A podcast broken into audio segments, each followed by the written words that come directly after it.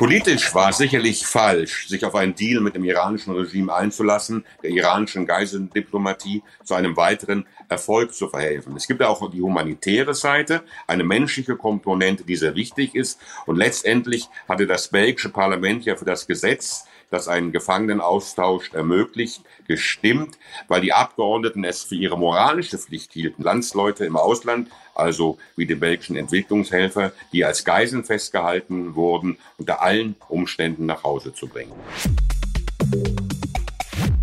Mehr als 450 Tage saß ein unschuldiger belgischer Entwicklungshelfer im Iran in Haft. Nun ist er freigekommen und die Freude darüber war in seiner Heimat groß. Doch der Preis, den Brüssel dafür bezahlt hat, ist hoch. Denn im Gegenzug wurde ein verurteilter Terrorist freigelassen, der einen Anschlag auf iranische Oppositionelle geplant hatte. Diese dubiose Geiseldiplomatie hat eine lange Geschichte im Iran. Was steckt dahinter? Und wie steht es eigentlich um die Massenproteste, die im Herbst 22 weltweit für Aufmerksamkeit gesorgt hatten? Darüber spreche ich heute mit Michael Frase, seit mehr als 40 Jahren Nahostkorrespondent des Luxemburger Wort. Hallo nach Limassol. Einen wunderschönen guten Morgen von der Insel der Aphrodite aus Zypern, lieber Michael. Was für eine Begrüßung. Ja, Michael, du lebst mittlerweile auf Zypern, doch du hast früher auch lange Zeit im Libanon gelebt und dort bist du selbst auch Zeuge einer Entführung geworden. Ein Kollege und auch guter Freund von dir, ein renommierter französischer Journalist, ist in der Nähe der Wohnung von euch beiden entführt worden. Und die Fäden sind damals ebenfalls in Teheran zusammengelaufen. Doch dazu vielleicht später mehr. Ich würde jetzt gerne erstmal äh, einen Blick auf den aktuellen Fall werfen. Und zwar geht es da um den Belgier Olivier Van de Castel. Wer ist dieser Mann und äh, was ist ihm passiert? Ja, Olivier von de Castel war, ist ein belgischer Entwicklungshelfer. Er arbeitete als Direktor für eine NGO, also eine Non-Government Organization, die sich im Iran um afghanische Flüchtlinge kümmerte. Im Iran leben über drei Millionen afghanische Flüchtlinge, teilweise unter verheerenden Umständen. Olivier wurde vor etwa anderthalb Jahren im Iran verhaftet und der Spionage angeklagt. Dies in einem völlig unfairen Gerichtsverfahren, um es deutlich zu sagen, Olivier van de Castel war kein Täter, sondern Opfer. Er wurde aus dem einzigen Grund verhaftet, um die Freilassung des iranischen Diplomaten und Agenten Assadi, Assadi zu erreichen. Nach Angaben seiner Familienangehörigen wusste Olivier zu keinem Zeitpunkt, was ihm von den Iranern eigentlich vorgeworfen wurde. Seine Haft in dem berüchtigten Teheraner Evin-Gefängnis war eine einzige Tortur. Er hat dort unsäglich gelitten und erkrankte dann auch ernsthaft. Für diesen Van de Castel ist nun also der iranische Diplomat oder vielmehr Scheindiplomat Assadollah Assadi freigelassen worden. Ein Mann, der eigentlich 20 Jahre in Belgien in Haft hätte verbleiben müssen. Wer ist dieser Assadi? Assadi äh, war der dritte Sekretär an der iranischen Botschaft in Wien und diese dritten Sekretäre arbeiten in der Regel oder häufig auch für den Geheimdienst, so wie das eben auch bei Assadi der Fall war. Assadi hatte den Auftrag, die iranische Exilopposition zu bespitzeln und wohl einen Bombenanschlag auf eine Großveranstaltung der iranischen Exilopposition in Frankreich durchzuführen oder diesen vorzubereiten.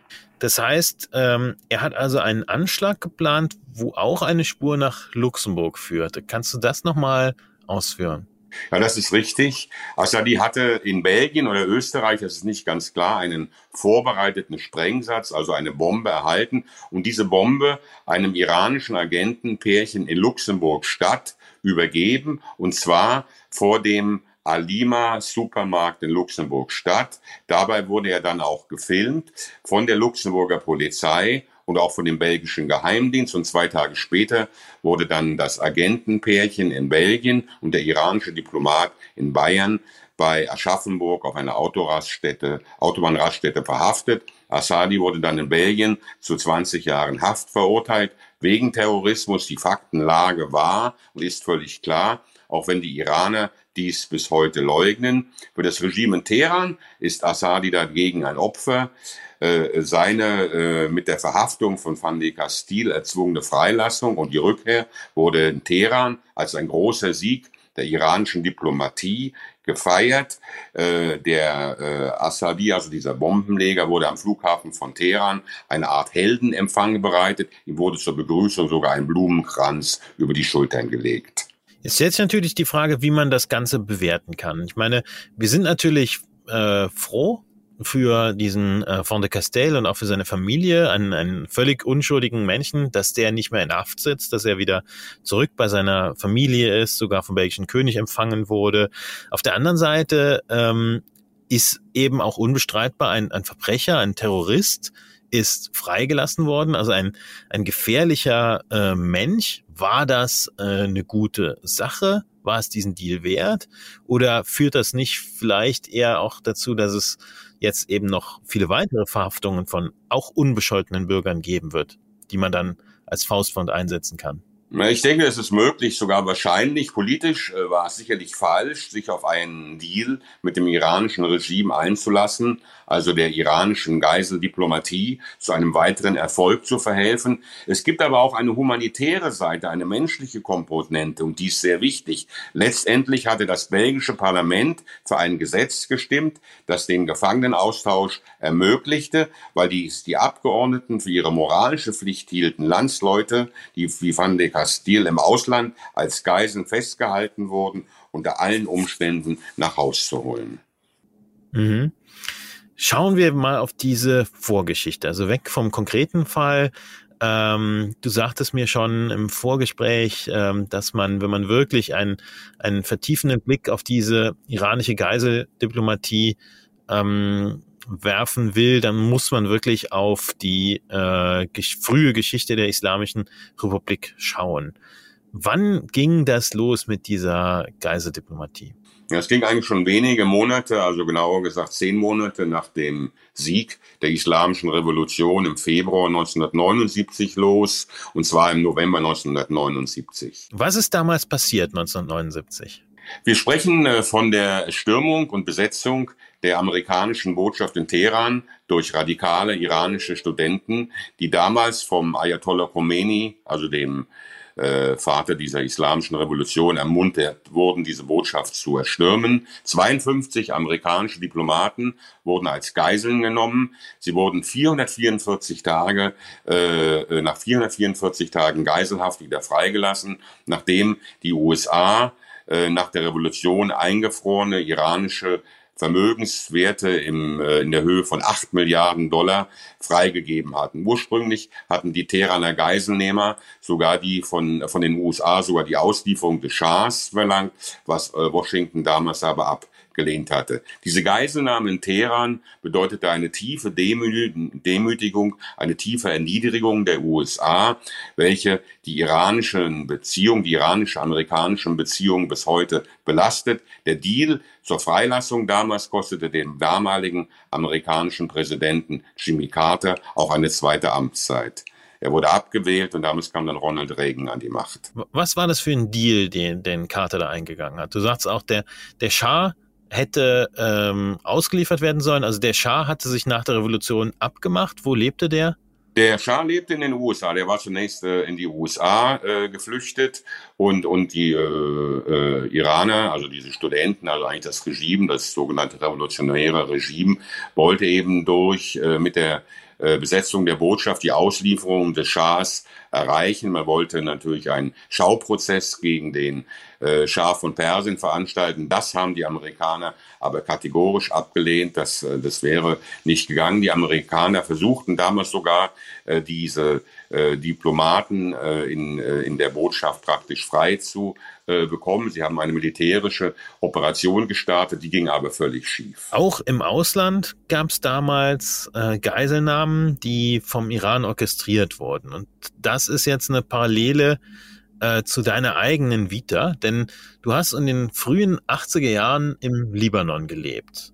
Damals ähm, gab es Geiselnahmen, die durchgeführt wurden von der Hisbollah. Das war also die islamistische Miliz im Libanon. Und es hat damals auch einen engen Freund von dir und Kollegen getroffen. Wie war das? Ja, das ist richtig. Ich meine, das ist eine komplizierte Geschichte, um es in wenigen äh, Sätzen irgendwie zu erklären. Wir sprechen von den Jahren 83 bis 87, 88, also in einer Zeit, in, in der im Libanon wirklich Dutzende von westlichen Staatsbürgern, von den libanesischen Agenten, von schiitischen äh, äh, Terrorgruppen, das waren damals so gewissermaßen die Vorläufer der Hezbollah, entführt wurden. Es waren Amerikaner, Briten, Italiener, Franzosen und zum Schluss dann auch Deutsche.